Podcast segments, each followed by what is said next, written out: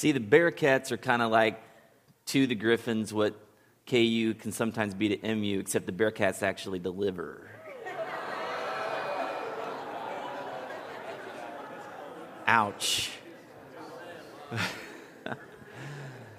oh. So petty.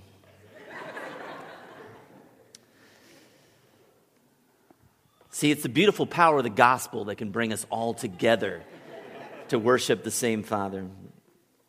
So, we've been um, kind of going through these middle sections of the book of John, um, kind of looking at some of Jesus' last words um, before his crucifixion and resurrection. And when we kind of got to the end of chapter 14 last week, uh, as we come to the conclusion of that chapter, the setting shifts.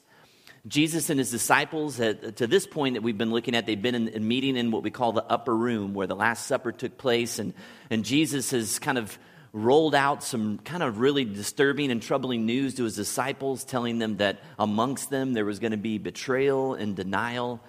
And Jesus is saying, Hey guys, my, my hours here on earth are drawing to a close. And realizing that, that that's a lot of heavy information to take in a really small amount of time Jesus spent a little bit of time that we've been looking at, kind of comforting them, encouraging them um, that there's some good news in this too. Um, that if they could just kind of get their eyes off of the apparent chaos of the moment and kind of lift their eyes up to be able to see things from a bigger perspective, that there's a lot to be joyful for and, and excited about.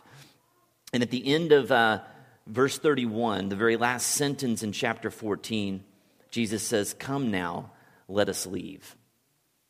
So at this point, Jesus would have gathered them up and they would have been walking on a path in a direction towards the Garden of Gethsemane, which later that night Jesus was going to be arrested there.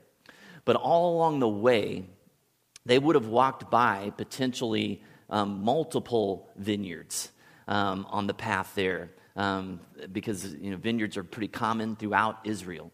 And so Jesus takes that moment where he's got all these visual aids here, very tangible things he can look at to, to kind of give a, a lesson to his disciples about the kind of life that was going to be necessary for them to navigate all of the trials and challenges that were going to lie ahead of them. And on this, this, in this famous passage we're going to look at today on the vine and the branches, Jesus communicates that there's a life that is intended for us to live, all of us. Uh, of, of connection and community with God that, that's marked by us displaying the life of Christ to the world around us. Or as Young Life puts it, Jesus was talking about the life that we were made for. So I want you to go ahead and turn your Bibles uh, to John 15 if you want to open. Uh, the Bible's uh, page 983 in the Pew Bibles.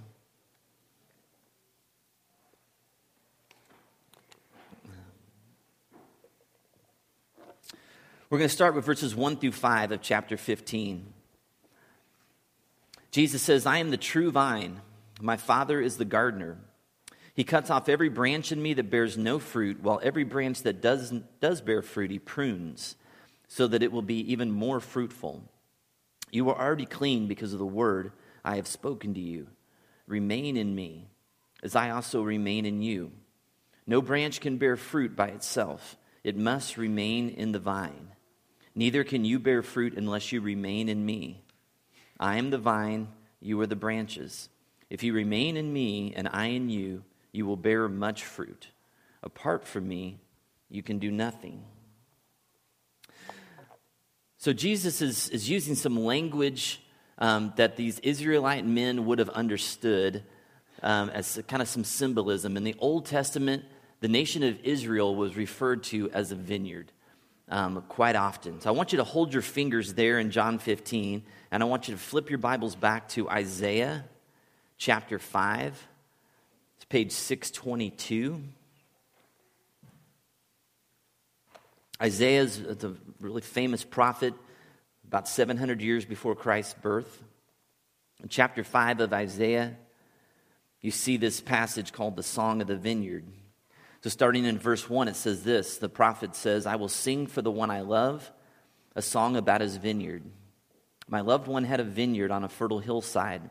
He dug it up and cleared it of stones and planted it with the choicest vines. He built a watchtower in it, and cut out a winepress as well. Then he looked for a crop of good grapes, but it yielded only bad fruit. Now, you dwellers in Jerusalem and people of Judah, judge between me and my vineyard. What more could have been done for my vineyard that I have not done for it? When I looked for good grapes, why did it yield only bad? Now I will tell you what I'm going to do to my vineyard. I will take away its hedge, and it will be destroyed. I will break down its wall, and it will be trampled. I will make it a wasteland, neither pruned nor cultivated, and briars and thorns will grow there. I will command the clouds not to rain on it. The vineyard of the Lord Almighty is the nation of Israel, and the people of Judah are the vines he delighted in.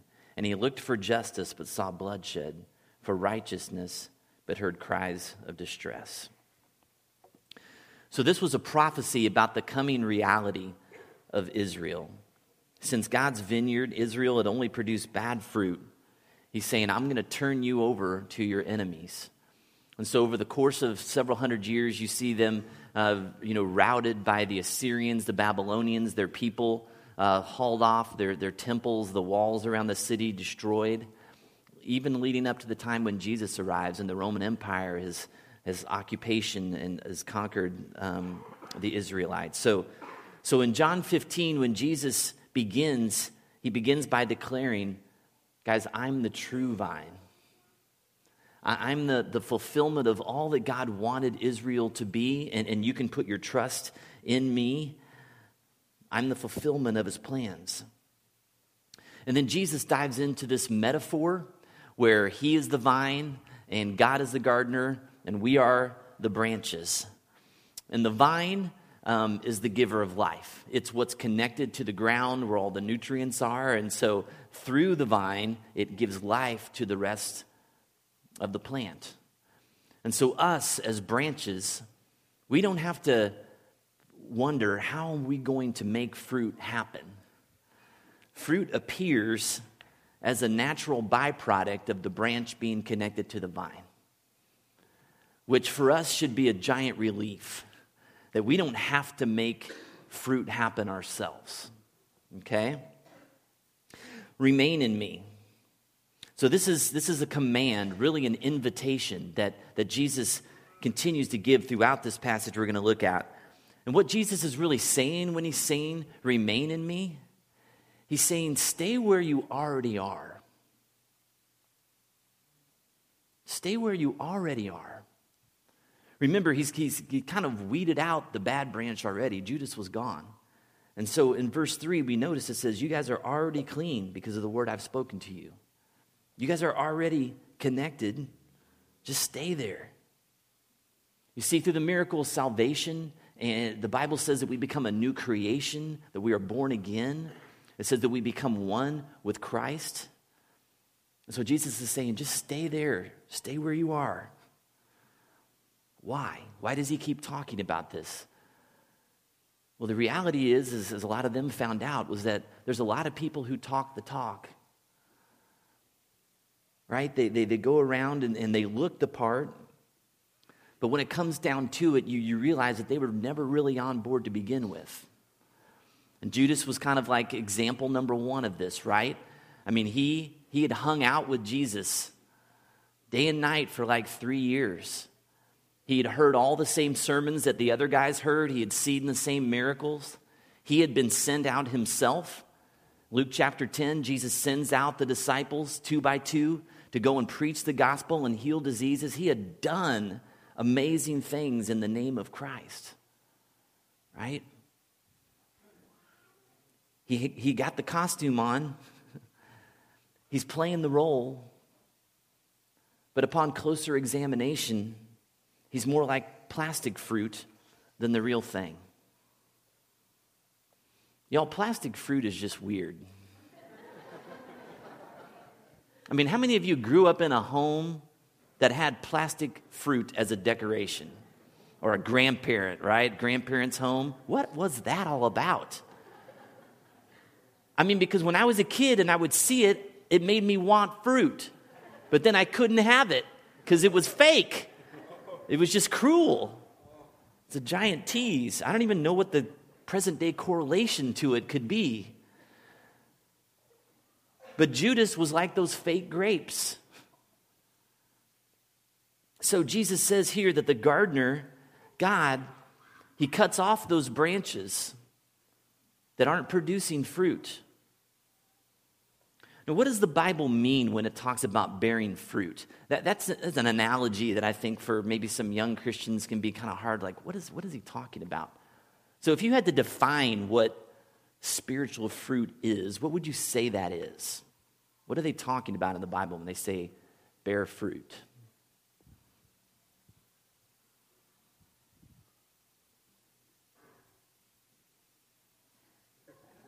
Yes. Fruits of the Spirit. Okay, Galatians 5. Okay, it talks about, but the fruits of the Spirit are love, joy, peace, patience, kindness, goodness, gentleness, self control. So these attribute, attributes of Christ, okay, that are the, are the outcome of living a life connected to Him, you will see these things. You'll be growing in these things. You'll become more loving, more peaceful, more joyful, more self controlled as you come to know Christ more. Okay? What could be another example of fruit? Yeah. Okay. Yeah, doing the things that Christ does. Okay. Yeah, good. Anything else? Yeah. Okay. Good. That you're being transformed, that you're not staying the same person that you once were. Okay? Yeah. Other people are blessed through you. So you might say that that so and so person, I'm a young life leader, I've invested in this kid and they've come to Christ and they're growing, that that's that they're kind of like my the fruit of my life, right? Evidence that that my changed life is helping to change other people's lives. Good. Much better than last week. Okay? So in general, this idea of bearing fruit is to produce Christ likeness, okay? It's a simple test. It's a simple test to see if somebody is connected to the vine.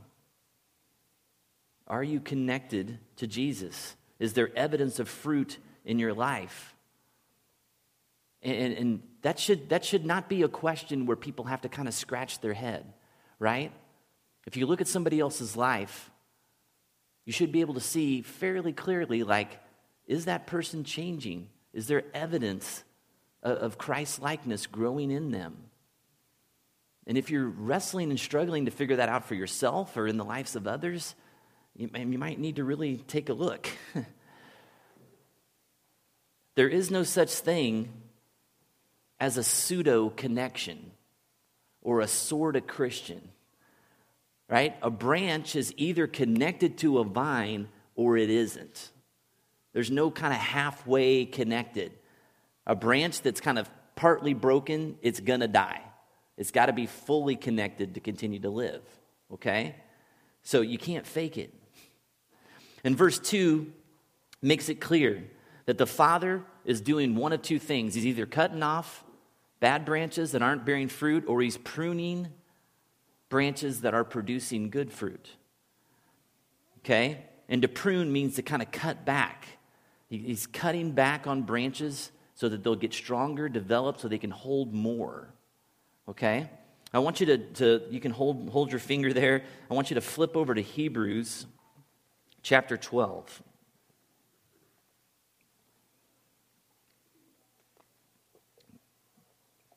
Starting about partway through verse 5. It says this My son, do not make light of the Lord's discipline, and do not lose heart when he rebukes you because the Lord disciplines the one he loves, and he chastens everyone he accepts as his son. Endure hardship as discipline. God is treating you as his children. For what children are not disciplined by their father? If you are not disciplined, and everyone undergoes discipline, then you are not legitimate, not true sons and daughters at all. Moreover, we have all that human we have all had human fathers who disciplined us and we respected them for it. How much more should we submit to the Father of spirits and live? They disciplined us for a little while as they thought best, but God disciplines us for our good, in order that we may share in His holiness. No discipline seems pleasant at the time, but painful. Later on, however, it produces a harvest of righteousness and peace for those who have been trained by it. So, being cut off or being pruned back, those are both painful processes. They both involve cutting. But one produces something of use for the kingdom, right? Here it's described as this harvest of righteousness, right? Abundant fruit in our lives. And unfortunately, it's the inevitable suffering that comes in this world, the, the byproduct of living in a broken world, where so many people uh, who signed up for what I would say is kind of the, the American dream Christianity, the hashtag blessed Christianity, instead of the broken way of Jesus, the way we talked about of downward mobility, it's in those times of, of suffering that people just kind of abandon ship. And it happened to Jesus a lot. You see it in the life of Judas, but he's just one of many. John chapter 6 in particular, Jesus gives what, what, what even his disciples said was, man, that's a hard teaching. He was just trying to be clear, trying to be blunt, just brutally honest about this is what it's going to mean to follow me. It's not going to be whatever you want it to be or whatever you decide is good for you. It's what I say it is. And at the end of that time, in John 6, verse 66, Jesus says this, or the, the, the writer, John, says this From this time, many of his disciples turned back and no longer followed him. Not just many of his stragglers or the crowd, many of his disciples the people that were committed, that were following him from town to town to town, that had maybe given up a lot of things to be on the road with Jesus because they believed in him, all of a sudden it says they don't follow him anymore. Why is the church largely ineffective? Why are many marriages in the church crumbling? It's because I think so many Christians just aren't remaining in Christ. They're not staying connected. Remember, when Jesus is talking on the last night before he dies, he's trying to communicate to them everything they need to know in, in order to, to take this gospel message and spread it to the rest of the world. And he wants them to understand guys, the way this is going to get accomplished isn't going to be by your busyness, by your making things happen. He's saying, that's not how the kingdom of God is going to advance. Stuff is going to happen if you just remain in me. Let me do the work. Look at verse 6, back in John 15, if you've lost track of where we are now. Jesus says, If you do not remain in me, you are like a branch that is thrown away and withers. Such branches are picked up, thrown into the fire, and burned. If you remain in me and my words remain in you, ask whatever you wish, and it will be done for you. This is to my Father's glory that you bear much fruit, showing yourselves to be my disciples. Basically, what Jesus is trying to say is guys, God is for you. He wants to be glorified. And so, if you stay connected, remain in Him, He is going to produce abundant fruit in your life because that just amplifies his glory, which is what he wants, right? So just cooperate with him a little bit, and believe me, he is there. He's ready to support you, encourage you, give you whatever it is you need to stay true to him. And we see a great example of this in the book of Acts. The disciples, after Jesus is resurrected and he sends into heaven, he sends them out to, to take this gospel message and he says, I want you to start in Jerusalem. And so, there in Jerusalem, Peter and John begin preaching boldly the death and resurrection of Jesus, and thousands of people are coming to Christ. And then in one scene, right after there's this huge conversion, they, they approach a lame man and they, they actually heal him, and he gets up and walks.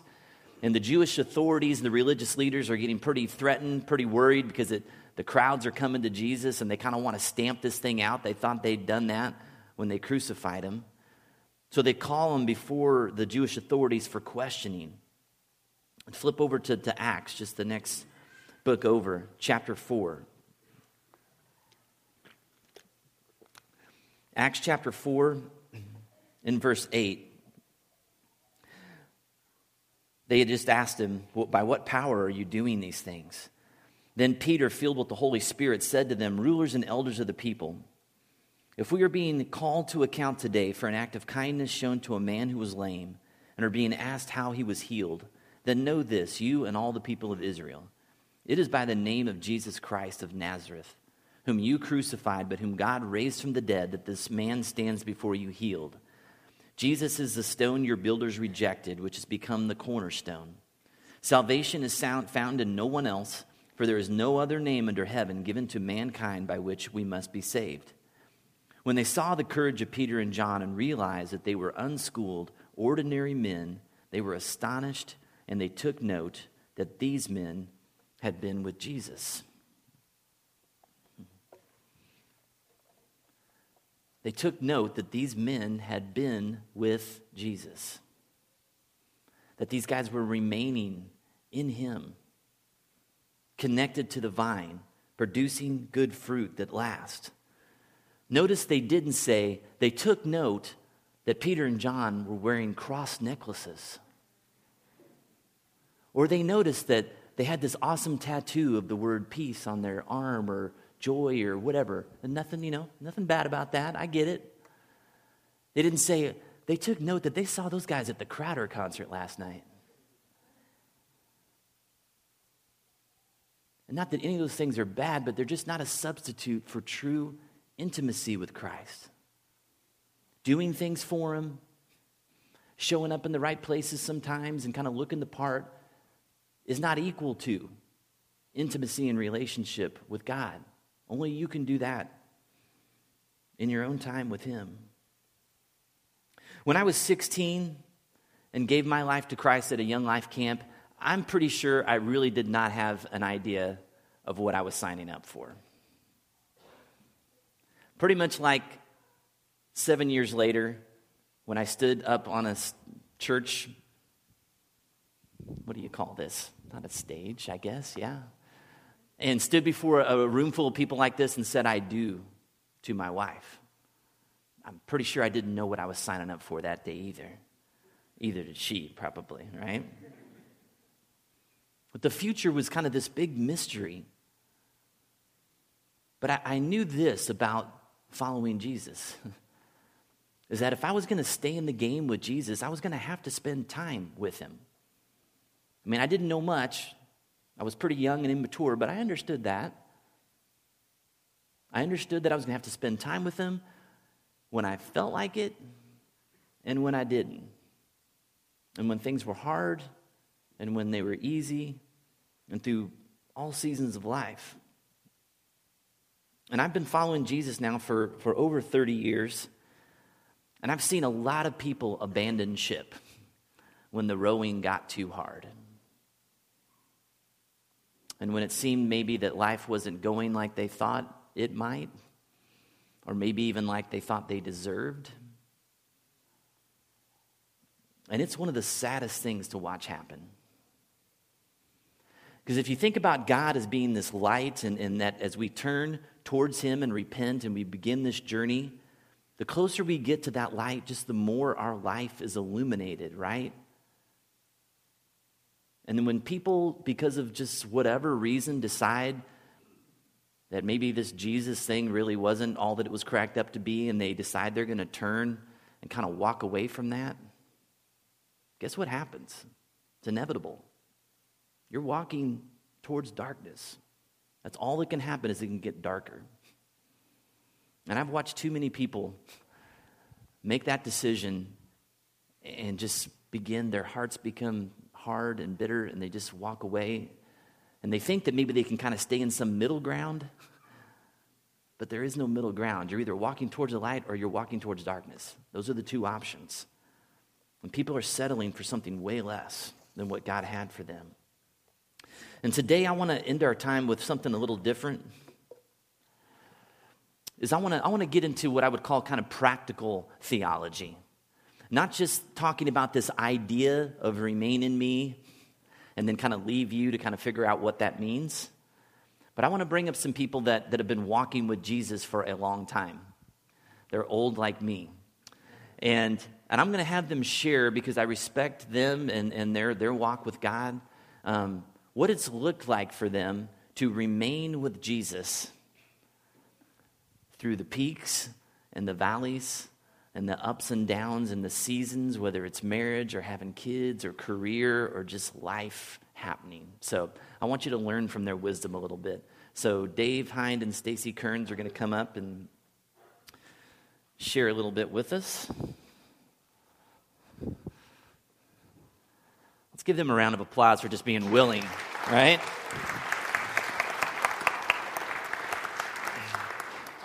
So both of these guys were, were part of the, the group that helped us start our church. So I've literally been in community with them for a long time. So I'm going to let them chat. Okay, well, last week when you were talking about Jesus explaining to his disciples that he was going to send the advocate or the Holy, the Holy Spirit to just make his home with us and that we would be temples of the living God. And then you um, reference 2 Peter verse 1 3 that tells us that we already have everything that we already need for life and godliness through our knowledge of Christ. And I thought, well, that's the key right there our knowledge of Christ. And just in the last couple of weeks, I've been sharing this little mini testimony with a few friends about how just this knowledge of Christ and remaining in the vine just makes fruit happen all by itself. And you didn't know I was telling people that, and here I am, and now I get to tell everybody. Oh, I knew. And so I can tell you about some of the fruit of that, but I thought it might make sense to sort of just sort of step back and talk about some of the just tangible nuts and bolts of what it looks like to remain in the vine or what it's looked like for me. And I know that there are tons of spiritual disciplines and you know some of us some of them come easier for us than others but i just have a few that i've just kind of been my go-to spiritual disciplines for a really long time and um, one of them and this is an easy one for me is just reading scripture and being in the Word. I just like to read, I like to study, I like to read the stories. And so that one's just come pretty naturally. And I'm pretty much in the Word almost every day. And over the years, it's taken a really long time to learn how to, how to do that well and how to be systematic about it. But that's just what I like to do. I just like to read Scripture. Um, another one I've kind of developed over the years is um, memorizing Scripture. And I keep this, here, I have, one, I have this little tattered little thing that I write down scripture in, and I try to memorize it as much as I can. And um, because inevitably, you know, the deceiver is going to come and whisper lies to us, and so it's just good to have this arsenal of the truth ready so that I can fight those. So I read scripture, memorize scripture, and I pray scripture. So reading the Bible is pretty easy for me praying. I am like the worst. It is so hard for me. And I feel like I know what's on my heart, but words just escape me. And especially praying in a group with people, I just get all awkward and sweaty. It's just, and it's just no good. But the Bible, thankfully, is already full of prayers. I mean, there's the book of Psalms and the prayers of Paul. And so often when I'm praying, especially if I'm praying for people, I'll just ask God to reveal to me, like, what do you want me to pray for these people? And, um, and I'll just find, like, scripture that kind of already says what God wants me to pray for those people. So, praying scripture. And finally, speaking scripture with other people. Um, I have a, woo, I'm losing things. Um, I just have a couple of close friends in my life who I know are always going to speak the word to me because they're immersed in the word too. And um, I know that every time, and I mean every time, that I visit with Barbara Laritzen or Monica Storer, they're going to be able to tell me what God's up to and how they're responding to that. And um, I really love that because you might think it's like accountability partners, but I don't like that word. because accountability kind of implies that you're you're calling out what's broken or messed up or what needs to be fixed. But these ladies call out what God's already up to in their life, in my life, and the life of the church, and that's inspiring. And so I like to think of them as my inspiration partners. I like that so much better. So those are just, you know, just kind of the nuts and bolts of just these habits that I've cultivated over a long time that have created just a lifestyle of remaining in the vine. So,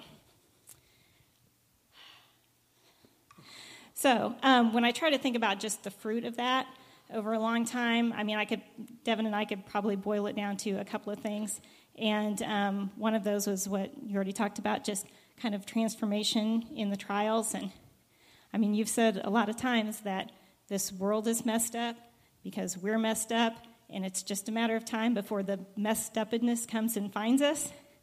And um, I just know that we're not getting out of this life without some heartache. And um, but after being in the Word for a lot of years, we know the promises, we know what to put our hope in, we know that suffering and sickness and sadness don't define us. You know, they don't have the final claim on us. And that's carried us through some really hard times. But um, I know some of you might be thinking, I know the Kearnses, and y'all have been a right mess, and which is true. But um, if we didn't have like all these years of having our feet on the rock on the front end, I mean, there have been times that we would have just sunk into the sand, for sure. So, one of the verses that I've memorized over the years that I've really clung to during those times where transformation can happen in the middle of the trials. I say I've memorized it, but I knew I'd get up here and then I would just be, you know, all awkward and forget it. But um, Psalm 107, verses 19 and 20 says, They cried out to the Lord in their trouble, and he saved them from their distress. He sent forth his word and healed them. And there's real healing power in the word, but we have to know we have to know what the word is. So, even though some of those dark storms that we've been through are still storming and they're still the same, I'm hoping that we're not the same. I mean, I know we're not the same.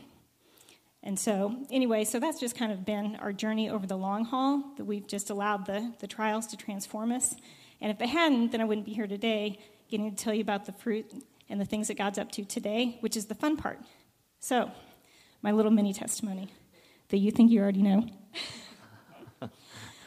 um, so, a couple years ago, Devin and I both kind of got this shared vision that um, we really needed to simplify our lives, that we needed to declutter and get unbusy.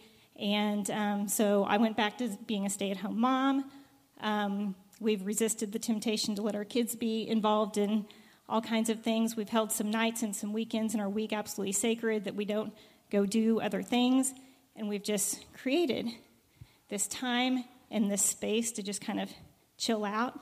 And sort of in the midst of all that, Justin preached a really, really good sermon about the destructive power of busyness. And so I'm like, well, there you go. And so then we have this we have this space in our life, and I'm like, okay, I got big ideas and I got big plans, and come on, baby, let's do this and let's do this, and and I'm ready to build a homeless shelter in the backyard, and we're, we're like ready to go. but uh, Devin is the wise one, and but he's really nice about it, and he'll say, yeah, or maybe we could just be in the Word together and pray together and be patient and see what God sets in front of us because if we remain in the vine, fruit's going to happen all by itself. Boring. and like, so what are you going to say to that besides, okay? So um, we've done that, and we've noticed over time that God's given us this really unexpected personal ministry that we never would have come up with on our own. And He just taught us to be sensitive and attentive and fully present to whoever happens to be in front of us, like right now, and to be present in the moment. And not only to just be present, but to share whatever we have with whoever's in need in front of us. And so sometimes that's financial resources, sometimes it's compassion, sometimes it's hospitality, but most of the time we're just confronted with people who just need to be heard, that just need somebody to notice they're there, to feel their pain, to listen, and not be on our phone or running off. Because one of the things that I hated, I hated hearing myself say when somebody asked, Hey, how's it going? How's your family? And just, blah, blah, blah, we're so busy. And I got so sick of hearing myself say that, I decided I never want to say that again. Because when I say, Oh, we're so busy, what I'm really saying is, I don't have time for you. And so that's just not who we wanted to be. And um, that's been a lot of fun. And we never could have planned this, and we never would have thought it was glamorous or anything like that.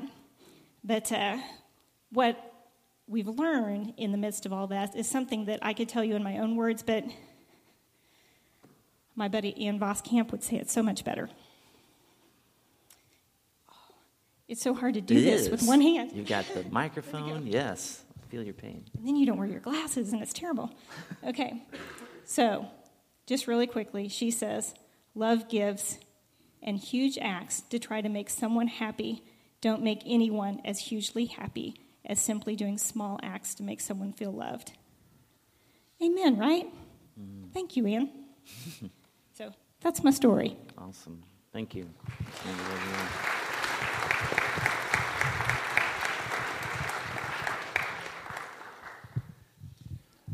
Um, kind of like Stacy said, there's lots of disciplines that you could talk about as far as remaining in Christ. I, I've got a, a couple things, uh, a couple short stories that maybe go with those. Um, one thing that I learned later in life following Christ, um, I became a Christian when I was 18, senior in high school, through Young Life. I, I became a Christian, so I guess it's been a little over 30 years now that I've been following Christ. And I think it was 10 years ago. Um, I'd been reading in Galatians, and, and you talked about this verse. And so I'd been kind of thinking about uh, some of the things I've been reading in Galatians. And one of the things for me about remaining in Christ is knowing God's word, you know, reading the Bible and knowing God's word. Um, but also, kind of like Devin and Stacy said, that that needs to lead to transformation. And I had one of those moments. Um, I don't know. Haley was ten or eleven, my daughter, and, and it was, know, we had soccer practice at five, and I told her, Haley, you know, hey, soccer practice in a half an hour. Make sure you got your water bottle and your cleats and your shin guards. She's like, yeah, okay, okay. It's, I'm like, seriously, I want you to remember this, you know, because when, when we get ready to go, we need to go. Okay. So then I gave her like a five minute warning. Hey, Haley, you know, five minutes, we're going to be taking off. Shin guards, you know, cleats, water bottle, got it. Yeah, yeah, yeah. So you guys probably know where this is going. um, so we're halfway to soccer practice, and Haley's like, "Oh, Dad, I don't have my shin guards."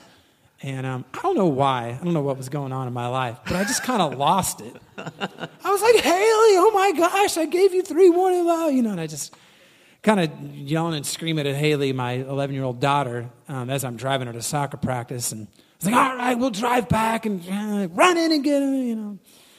And uh, so I dropped her off at soccer practice, and I was driving home, and I was like, what is the matter with me?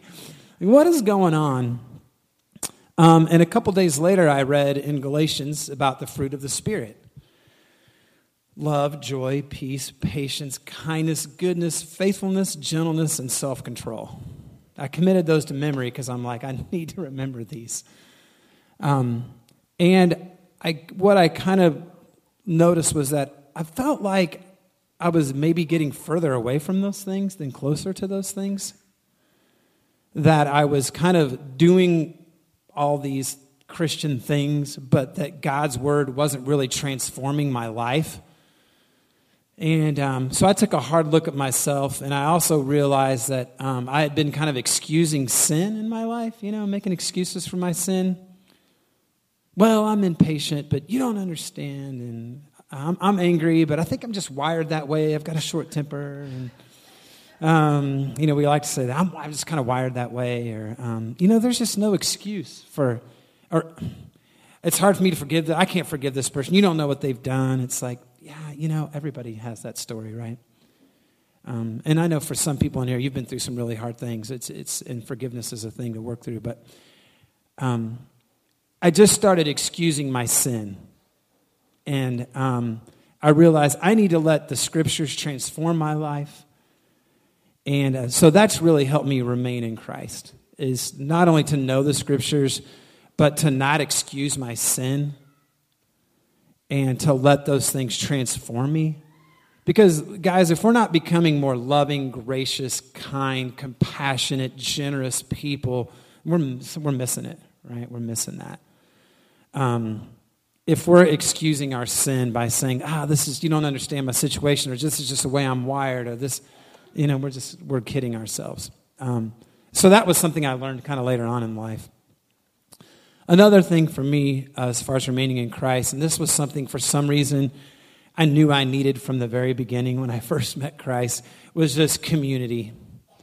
Just other people in this with me. Um, for some reason, I knew early on I'm going to need some people to walk this thing with me. Um, and again, I think the thing about community is it has to be transformational. I think the only way that community can be transformational if there's some real transparency and vulnerability with it. Um, I don't think we can get away from that. Some people that really know you, um, and I've made a lot of mis- mistakes in my life, and I, have needed community and people to rally around me. Um, been through some hard things, um, have caused some hard things, and really have needed my community of believers to be with me and walk through me, uh, with me through some things. And a quick story about that.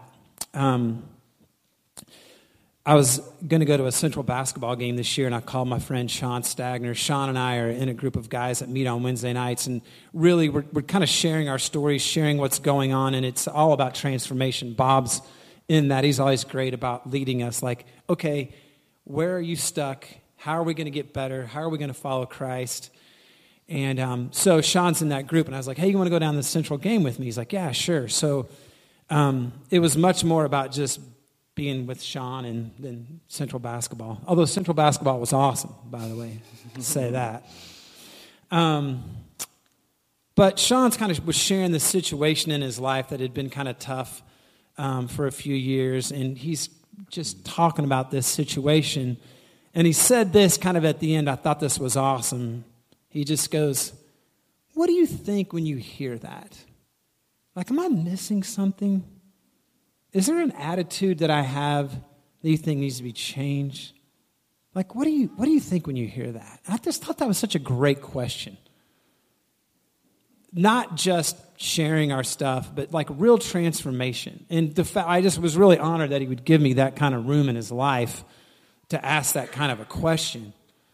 Um, and it really allowed us to have this conversation of, you know, hey, what if we looked at it like this? What if we looked at it where God is really pursuing you through this incident or this thing, and that He is allowing this to happen because He wants a deeper intimacy with you. And uh, it, it was just a great conversation, and it allowed me later on in our time together, just because I was kind of sharing something in my, I was like, "What do you think when you hear that?" You know, it opened up a door for me to say that too. So, um, I think community is so important. I think it has, there has to be a level of transparency and vulnerability with it. There has to be some risk with it. You have to allow people to speak into your life. Um, and that has been huge for me remaining in Christ. So. Awesome. Thank you, guys.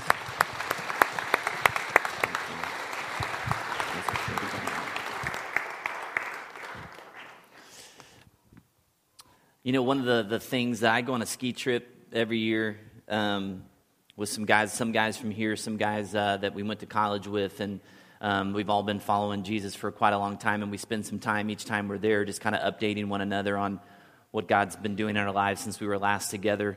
And uh, one of the things, you know, that, that is kind of a catchphrase for us is just, hey, we're still in the game. You know, we can look back to guys we went to college with or people we've met along the way that just aren't in the game anymore. And, um, you know, so just sticking in the game uh, is, is important. And uh, thank you for the things you guys shared. Um, those were all great. I want to finish today um, just with something that Jesus said. You know, he kept saying, Remain in me, remain in me, remain in me, remain in me.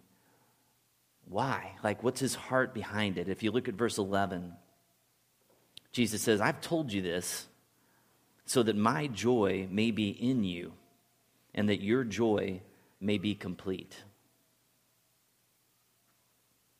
I've told you this so that my joy would be in you and that your joy would be complete. And so many of the people that, that don't make it, that just kind of fall off, it's because they're confusing happiness and joy.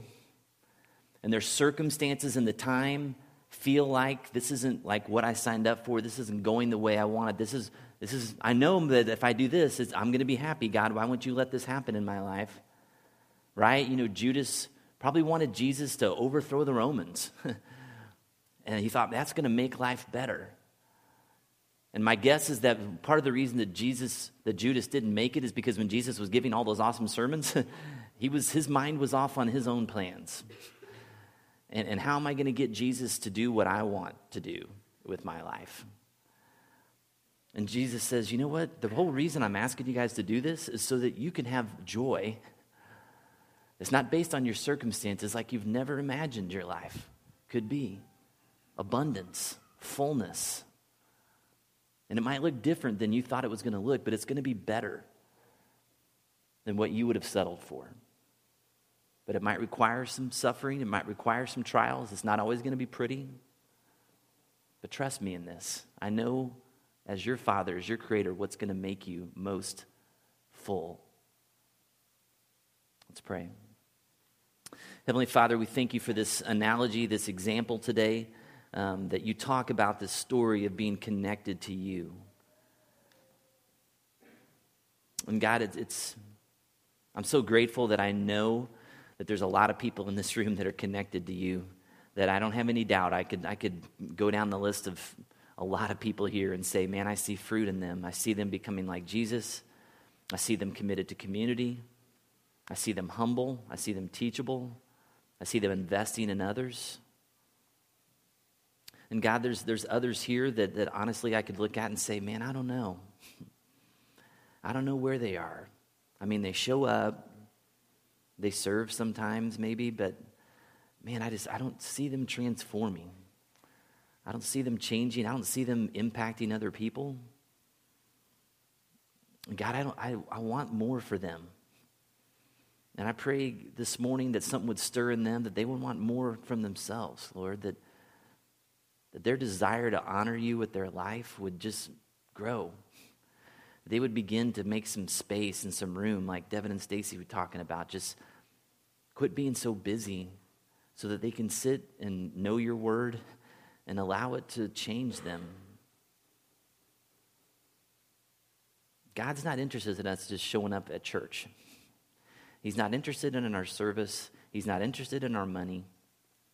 He's interested in our hearts. He wants to know us, and He wants us to know Him. So, God, I pray that, that we would cling to that, that we would run for it. Man, the offer is there. you are just committed to producing fruit in us if we'll just stay connected to you. So help us to do that, Lord. We pray these things in Jesus' name. Amen. Would you stand as we close today?